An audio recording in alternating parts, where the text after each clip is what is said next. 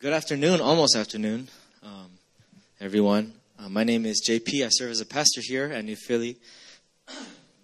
Um, I'm just going to get right into today's message. Um, these days, in the past week, two weeks, I've been feeling really, um, I guess the best word to put it is tender. I've been feeling really tender hearted and um, very just grateful. Um, the reason why is because I've been reflecting on um, just where I personally uh, was a year ago. And many of you guys, our church knows uh, some of the things that I shared last year. Um, this time last year, um, just put it in a small phrase, I was a mess. this time last year, um, I had taken a break, if you will call it a, a mini sabbatical, I guess. Uh, I went to the States to just um, really just spend time with family, uh, spend time with, catch up with friends. Um, when I flew over to the States, little did I know what was awaiting. Uh, when I flew over, little did I know what God was going to um, guide me through. Um, yeah, I went to go to simply rest. Um, but how many of us know that when we rest, and I'm talking about active rest, not uh, passive rest. Uh, when we rest, God begins to reveal things in your heart. And for me, a year ago, I did not know that anxiety attacks were awaiting for me in the States. I did not know that insomnia and symptoms of depression was waiting for me uh, last year. And just exactly a year ago, I was in the thick of it. Um, in that time of rest and Sabbath, God would uncover uh, all the idols of my heart. Maybe not all, but a lot of the idols of my heart. Um, before that, I was way too busy, if I were to be honest. I was way too busy to notice and be aware of the, the dependencies in my heart. Way too busy to notice the things that actually form my identity and the things that I held on to for my crutches um, rather than simply the acceptance and love of Christ, the way that God saw me.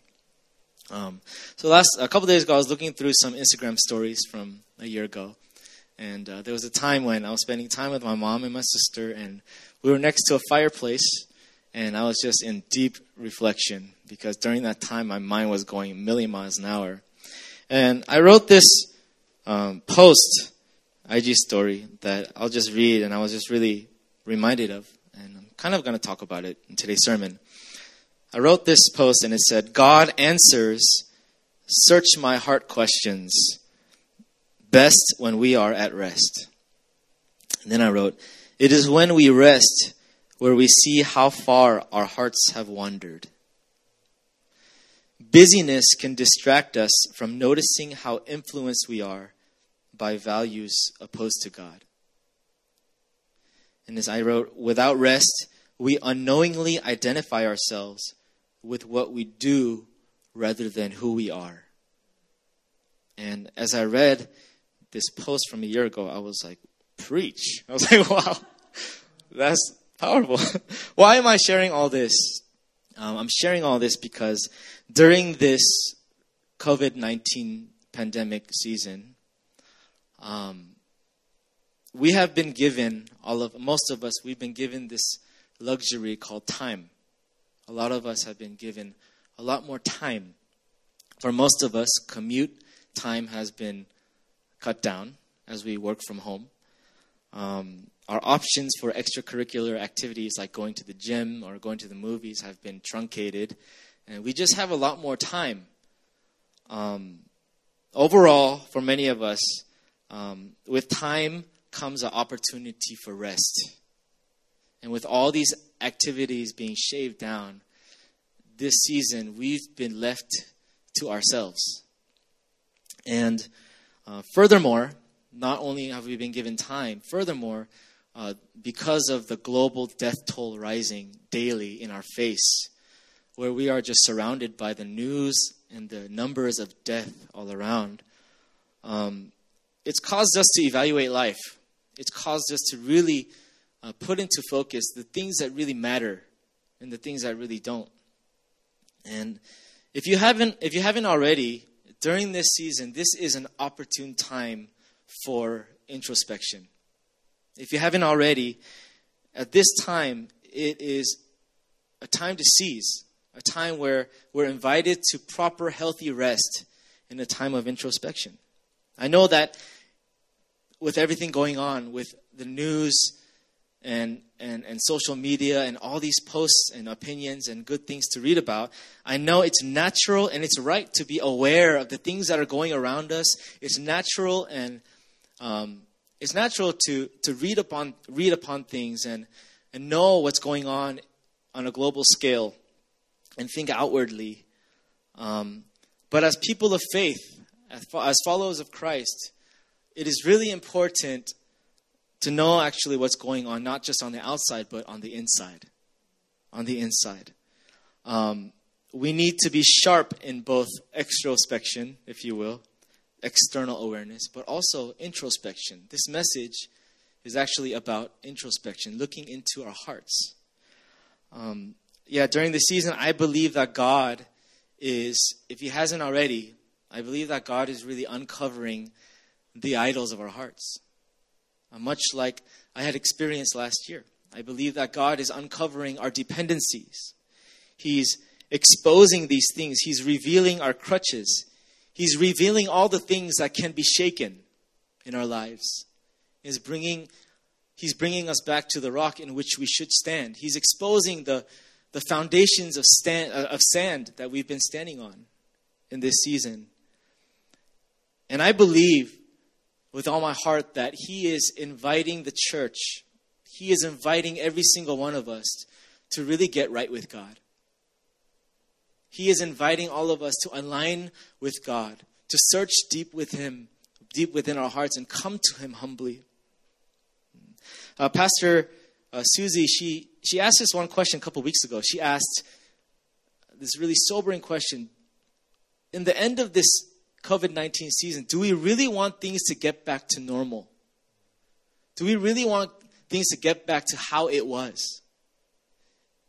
And she mentioned, is it not God's mercy that we've been, we've been given this window of time where we can search within and seek the Lord's face?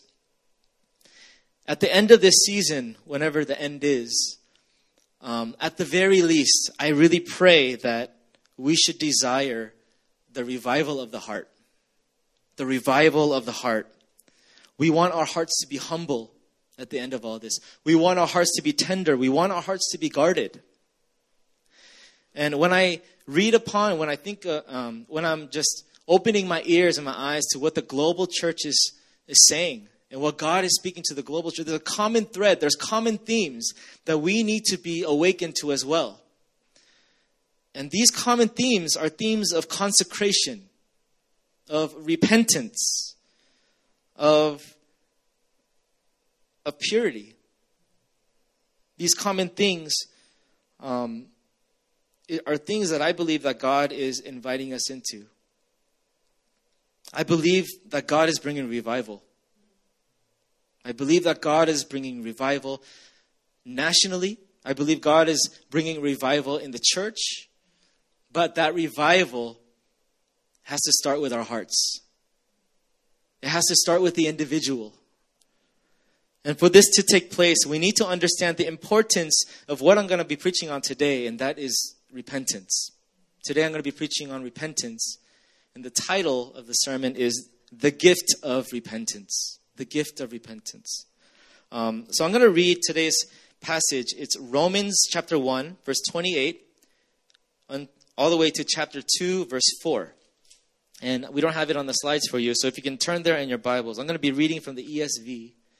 And before I read this portion, a little background is Paul is talking about uh, people that are blatantly refusing to believe in God.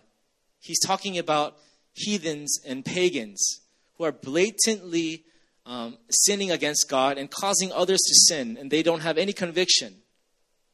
And then he's shifting over to Christians, the Roman church. Because the Christians are pointing to these heathens and being like, I'm glad I'm not like them. And Paul is confronting and rebuking their judgmental hearts. So that's what's going on here. Let me read it for us. Romans chapter 1, verse 28. It says, And since they, the heathens and pagans, since they did not see fit to acknowledge God, God gave them up to a debased mind to do what ought not to be done. They were filled with a manner of unrighteousness, evil, covetousness, malice. They are full of envy, murder, strife, deceit, maliciousness.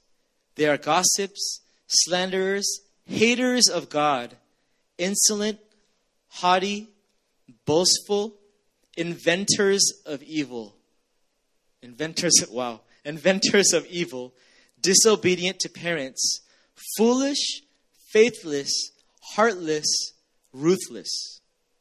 Though they know God's righteous decree that those who practice such things deserve to die, they not only do them, but give approval to those who practice them. Chapter 2. Therefore, you have no excuse, O man, every one of you who judges. For in passing judgment on another, you condemn yourself, because you, the judge, practice the very same things. We know that the judgment of God rightly falls on those who practice such things. Verse 3 Do you suppose, O man, you who judge those who practice such things and yet do them yourself, that you will escape the judgment of God? Or do you presume on the riches of his kindness and forbearance and patience, not knowing that God's kindness is meant to lead you to repentance? But because of your hard and impenitent heart, you are storing up wrath for yourself on the day of wrath when God's righteous judgment will be revealed. Amen. So, as I shared a little bit of background of what's happening here in the Roman church, is Paul is speaking to Roman believers, and they have fallen into a trap. And they have fallen into the trap of comparing themselves and their standing with God. They have placed themselves next to heathens and non believers, heathens, and those who practice lawlessness, they've measured them, themselves up against these pagans. And that's a trap. Because this kind of Pharisaical spirit can also be heard in uh, Luke chapter 18, verse 11. And, and hear the heart of the Pharisees when they say this line.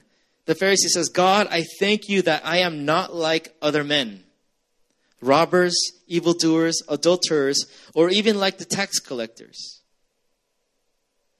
They feel better about themselves compared to others, but they fail to measure up themselves against the holy God. Their eyes come off of God, and then they look externally to other human beings. Paul is directing the Roman believers to pay attention to one's own standing and own relationship with God rather than examining the life and choices of those around them. In short, God is saying through Paul, stop looking outward and start looking inward. The yeast of the Pharisees must be detected in every single one of us. Isn't it easy to notice the sinfulness of other people? Isn't it easy to notice the faults and the shortcomings of those around us? It's easy to judge and criticize and point fingers and assume that we are better, but this passage reminds us that we are no better. We deal with the same sin. Paul reminds us that we are no better. All of us have sinned. The Bible says that all of us have fallen short of the glory of God. All of us are plagued and infected by this sin. And all of us, whether pagan or Christian, have been invited to repent. Verse 4 is the focus verse I want to zone in on. It says, Do you presume on the riches of his kindness and forbearance and patience, not knowing that God's kindness is meant to lead you to repentance? When I read this, the question that comes to mind is this past Passion Week, as, as we reflected on the suffering of Jesus, the suffering servant, and the journey to the cross, and remembering the sacrifice of Christ and the love of Christ, have the reflections of Passion Week translated to how we see others and how we see ourselves? Has the riches of His undeserved grace and mercy cultivated hearts that are poor in spirit within us? Has the extravagant love of Christ humbled us? If there's anything that we should walk away with as we park at the foot of the cross and remember all that Christ has done for us, if there's anything that we should walk away with, it's a heart of humility. It's the way that we see one another. All of us have been saved by grace. It says here, do we presume? Is there entitlement in our hearts? Are we ungrateful? And dare I say, have we been spoiled with the gospel? Have we been spoiled with the gospel? I'm reminded of this song by Misty Edwards. She says, I've been singing it all week in the office. It says, she, she says, just straight up raw, she says, You owe me nothing, Lord. I deserved hell. You owe me nothing, but you've given me mercy. And she loops that again and again. You owe me nothing, God. I deserved death. You owe me nothing, but you've given me mercy. And she goes on to say, So praise the Lord, O my soul. Praise the Lord. Praise the Lord, O my soul. Praise the Lord. So, repentance, what is it? Repentance is a change of mind, it's a change of direction. It's a change in the inner man that leads to a change in action. It's going one way and turning from something, and not just turning away from something, but turning to something, turning to God. The first word, the words that John the Baptist preached in public, and the first words that Jesus started preaching in public, the first words that are said, both of them said the same thing. They said, Repent, for the kingdom of heaven is near. In other words, they were saying, you know, for a lot of us, when we think the word repent, we joke about this in the office too. We're like, we say it with a certain tone. We're like, repent, you know, repent. Like, like, like God is driving you to repentance. But actually, what, what they're saying here is turn to God. Turn away from your own ways. Turn from self dependency. Turn away from the things that you depended on and turn to freedom. Turn to the one that gives the fullness of life. Turn to the, to the one that gives joy. Turn to the one that offers abundant life. That's what's hidden under that, underneath that word repent. Turn away and turn to. Turn away from the things that bring bondage and turn to that which gives life. That is repentance. And there's certain points that I want to I want to mention here when I as I preach about repentance here. And Martin Luther, he said this profound statement that I will never forget. As he nailed the 95 thesis onto that door in Wittenberg, within that 95 thesis, he said this short phrase. He said, All of life is repentance. Can you say that with me? One, two, three. All of life is repentance. Let me expound upon that. He said, when our Lord and Master Jesus Christ said, repent, he intended that the entire life of believers should be repentant. All of the Christian life is repentance. What does he mean by this? He's saying this repentance is not just a one time decision when we come to Christ and choose to follow him. It's not just a one time decision when we become a Christian, but repentance is actually an everyday invitation to turn away from ourselves, to turn away from our world, and align with God's heart and His ways. John Piper calls repentance the daily substance of Christianity, a continual posture before the Lord. You know, the reason why repentance is so crucial, it's so critical for believers. Um, it's because of the influence of sin nature, our flesh. Even Apostle Paul, let me read this. And I want you to try to feel the anguish and, and, and the grief and, and just the frustration of Apostle Paul's heart. He says in Romans 7 15 to 20, even Apostle Paul, he says, I do not understand what I do. For what I want to do, I do not do. But what I hate, I do. And, and if I do what I do not want to do, I, I agree that the law is good. As it is, it is no longer I myself who do it, but it is sin living in me. For I know that good itself does not dwell in me, that is, in my sinful nature. For I have the desire to do what is good, but I cannot carry it out. For I do not do the good I want to do, but the evil I do not want to do. This I keep on doing. Now, if I do what I do not want to do, it is no longer I who do it, but it is sin living in me that does it. Can you feel just the human experience, as I like to call it, in Paul's heart? Paul, in his theology, in his teaching, he, he does say, all of us are righteous. He calls us saints. There's this, there's this ongoing debate am I a saint or am I a sinner? And I will go on to say that we live in a period of time, this already not yet time, where God sees the end from the beginning. God sees us and He sees a saint. But not yet, as in we're still being sanctified. We're still wrestling with this sin nature within us. We are saints who sin. Paul recognizes that here. He says that there's a battle going within, there's a sin nature within me. That's why Martin Luther is saying, all of life is repentance. Every day, as that song says, I'm so prone to wander. I'm so prone to leave the God I love.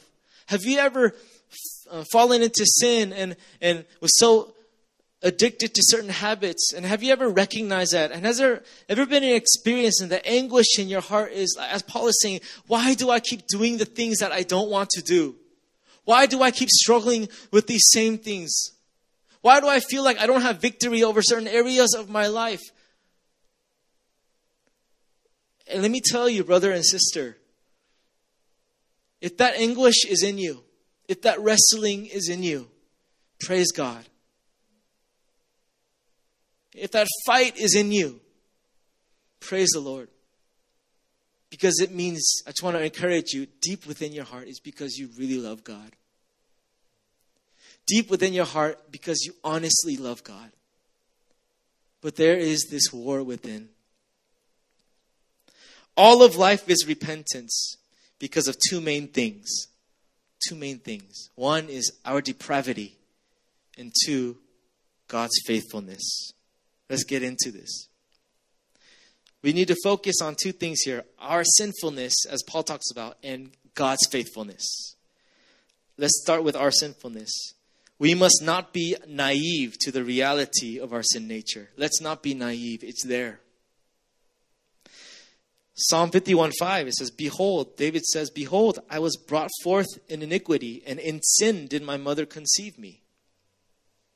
Jeremiah 17 9 says, The heart is deceitful above all things and desperately sick. Who can understand it?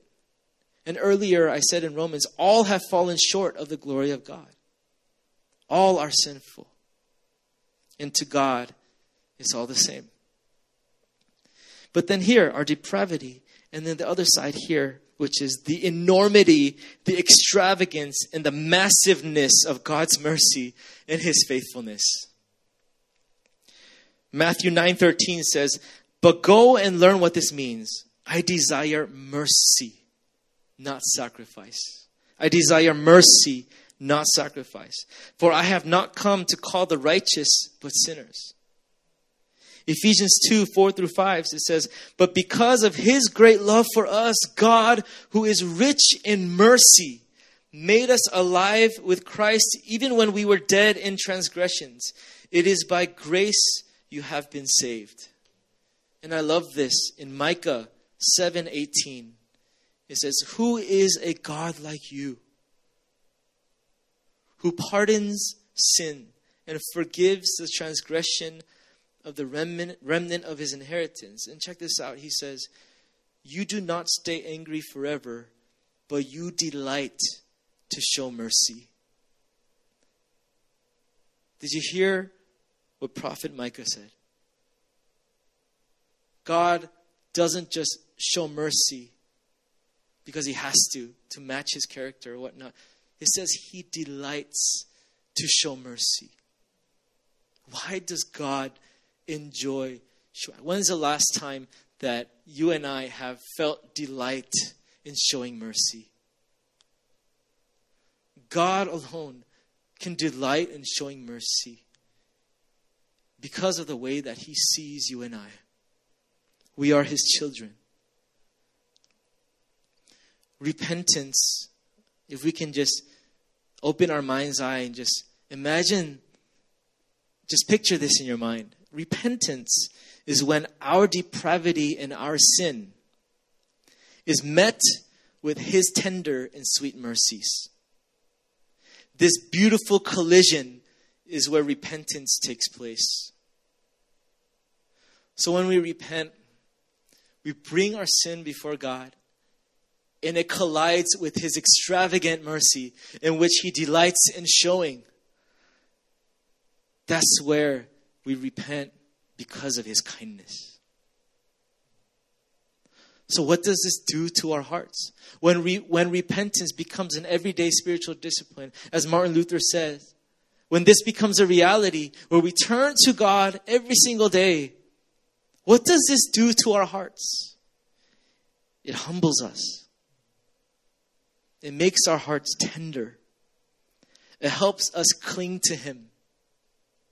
And it cultivates what Jesus is teaching His disciples. It cultivates a heart that is poor in spirit, bankrupt in our own ability to change ourselves, but utterly clinging to the power and goodness of God. I want to show this diagram on the, on the screen. Very simple diagram. And if you look at this screen, as we go on with life, there's a, there comes a time where we come to meet Christ.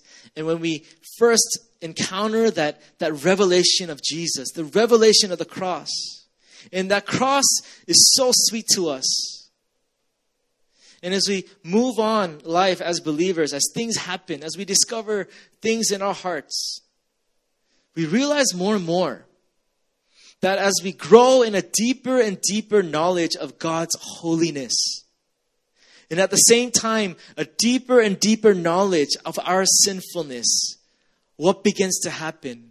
Christ is magnified our need for the cross, our gratefulness for the cross begins to intensify, begins to grow. And that's where we grow in humility in our hearts. That's where repentance is seen as such a gift.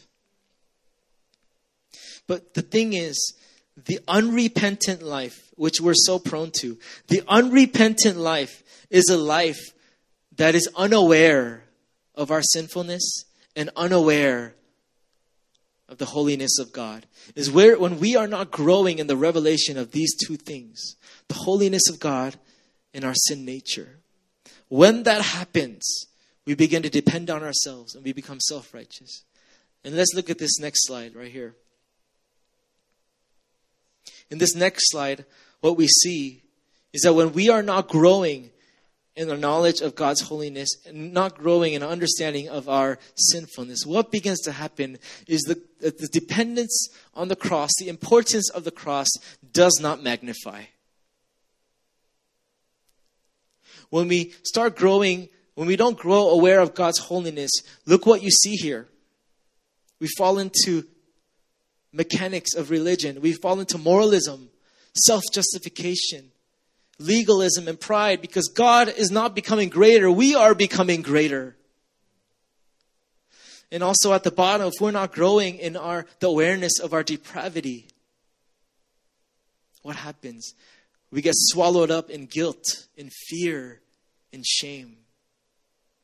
And if we could show the previous slide once again, the, the cross must become more and more sweet to us. More and more sweet to us.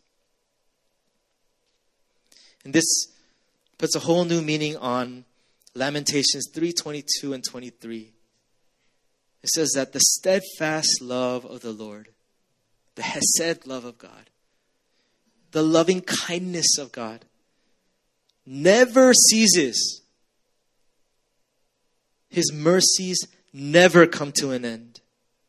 They are new every morning. Great is your faithfulness. It doesn't mean that God's love and mercy resets every morning and to cover the sin of the previous day. What this verse is talking about here is that the kindness of God never ceases. All of life is repentance, and that is a gift because of this verse, because his steadfast mercy, his kindness never ceases. Repentance is such a gift. It's such a gift. I'm reminded of the story of the prodigal son. It's such a great example of when the prodigal son he sinned against his father and he falls away into shame. Where does he end up? He belongs at the king's table, but he's groveling in how shame is personified. He's groveling in the pig pen. He's eating the food of the pigs, and he's thinking about this speech that he's going to say to the father. He, and he's feeling all this remorse for everything he has done. And then he makes an attempt to go to the father. What do we see here? We see the kindness of the father. We see the kindness of the Father running toward him, his loving kindness, throwing himself on the neck of his son, of his filthy son. We don't hear, we don't hear in the Bible what happened to the son. But we do know that he's taken his place again with the ring on his finger, sandals on his feet, a robe upon him. We see here, and I believe that the son has transformed. And the son has transformed not because of shame, not because of remembering the things he ate in the pig pen. He has repented, turned back to the Father and the destiny that the Father had for his life. Why? Because of kindness. It was the motive of kindness. I'm also reminded of the comparison between Judas and Peter. You see, Judas, when he sold out Christ, he was in deep remorse and shame, and it led to his death. But Peter, after he was wallowing in shame, what happens? After Jesus resurrects, he says, Come here. What does Jesus do? He says, Have breakfast with me, commune with me, be with me. And do you guys see Peter's repentance? His life transformed forevermore after that because of the kindness of Jesus. The kindness of Jesus. Repentance is not only a gift, it's a relational and selfless act. And I just want to say this repentance should not be rushed, it's a real relationship. Repentance is a relational act, and it's a selfless act. And genuine repentance, it takes time. It's actually selfish to want to make things right just to preserve peace. It takes time to realize and to grieve. And it's not that we should wallow in shame, but we must let the gravity of our offense sink in. Because that's love. We can view sin as a failure of performance rather than a failure of intimacy. The only grief we experience is disappointment in our ability to do what is right.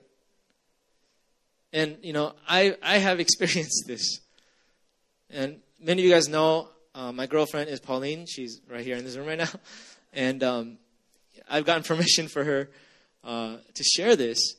But, you know, we've been dating for more than a year now. And, you know, in the beginning, as we're finding out um, the ugly parts of ourselves through this relationship. What, we're, what I'm realizing is actually in the beginnings, when we when we fight and when we argue and we try to reconcile and work through some things, what I realize is my personality. I'm such a I, I'm such a I don't like confrontation. I don't like I like things to be at peace. I want things to be made right and fixed real quick. And I remember when I realized that I messed up or I said something that's hurtful, I say sorry really quick. But I realized as I went, as I go home after um, after we reconcile, I, I realize as I'm on my way home, God convicts me, and He shows me my selfishness because I realize I'm thinking more about disappointed about how I messed up rather than how she's hurt. And those are the time I realize when I repent, when I say sorry, I'm like, man, even in my attempts to get right, I'm so sinful. There was a time when I would I would say sorry, and even after I said sorry and she said she forgives me, even even that right after that, as if nothing happened, I go right back real quick to, to business as usual and, and talk, start talking lightly. And I remember one time she shared this wisdom with me. And she said, John, you need to give some time to let things simmer and really think about what just happened.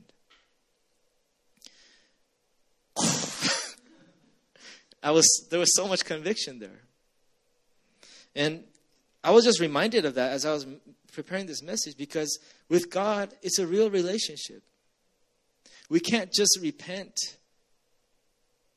just because we want peace. We can't just repent just because of just spiritual perfectionism within. No, a lot of times when there's messages on repentance, we only limit it to that session we limit it to just that program. At the end of this message, the preacher would say, I've done this too. preacher would say, okay, let's take some time to repent. I'm going to give you some time to repent for your sins. Go. Lord, I just repent for this. I repent for this. I repent for this. And I'm not saying it's not genuine. Sometimes we got to let things simmer. We got to let time take its course. And we got to grieve, not wallow in shame, but we got to grieve over the offense that we have caused God. We got to grieve over the fact that my choice has affected this relationship, has affected this intimacy with God. I want to read, uh, in closing, I want to read 2 Corinthians chapter 7, 9 through 10. Paul says, I now rejoice, not that you were made sorrowful but that you were made sorrowful to the point of repentance. For you were made sorrowful according to the will of God, so that you might not suffer loss in anything through us. For the sorrow that is according to the will of God produces a repentance without regret, leading to salvation. But the sorrow of the world produces death. The sorrow of the world produces death. And let me tell you that the enemy will try to use shame to keep us from the gift of repentance. And I just want to say right now if you're struggling with shame, and if something is keeping you from turning and, and coming back to God and receiving His love, I just want to say this. Remember, you and I, we are not a mistake. You are not a mistake. We make mistakes, but our identity is secure. You are not a mistake. And I just want to make that clear. If there's anybody listening in on this YouTube, I just want to say that I feel the heart of the Father and I feel God saying, Come back. Come back home. Let's get right. There's so much life I want to live with you. Trust me again. Will you trust in my kindness?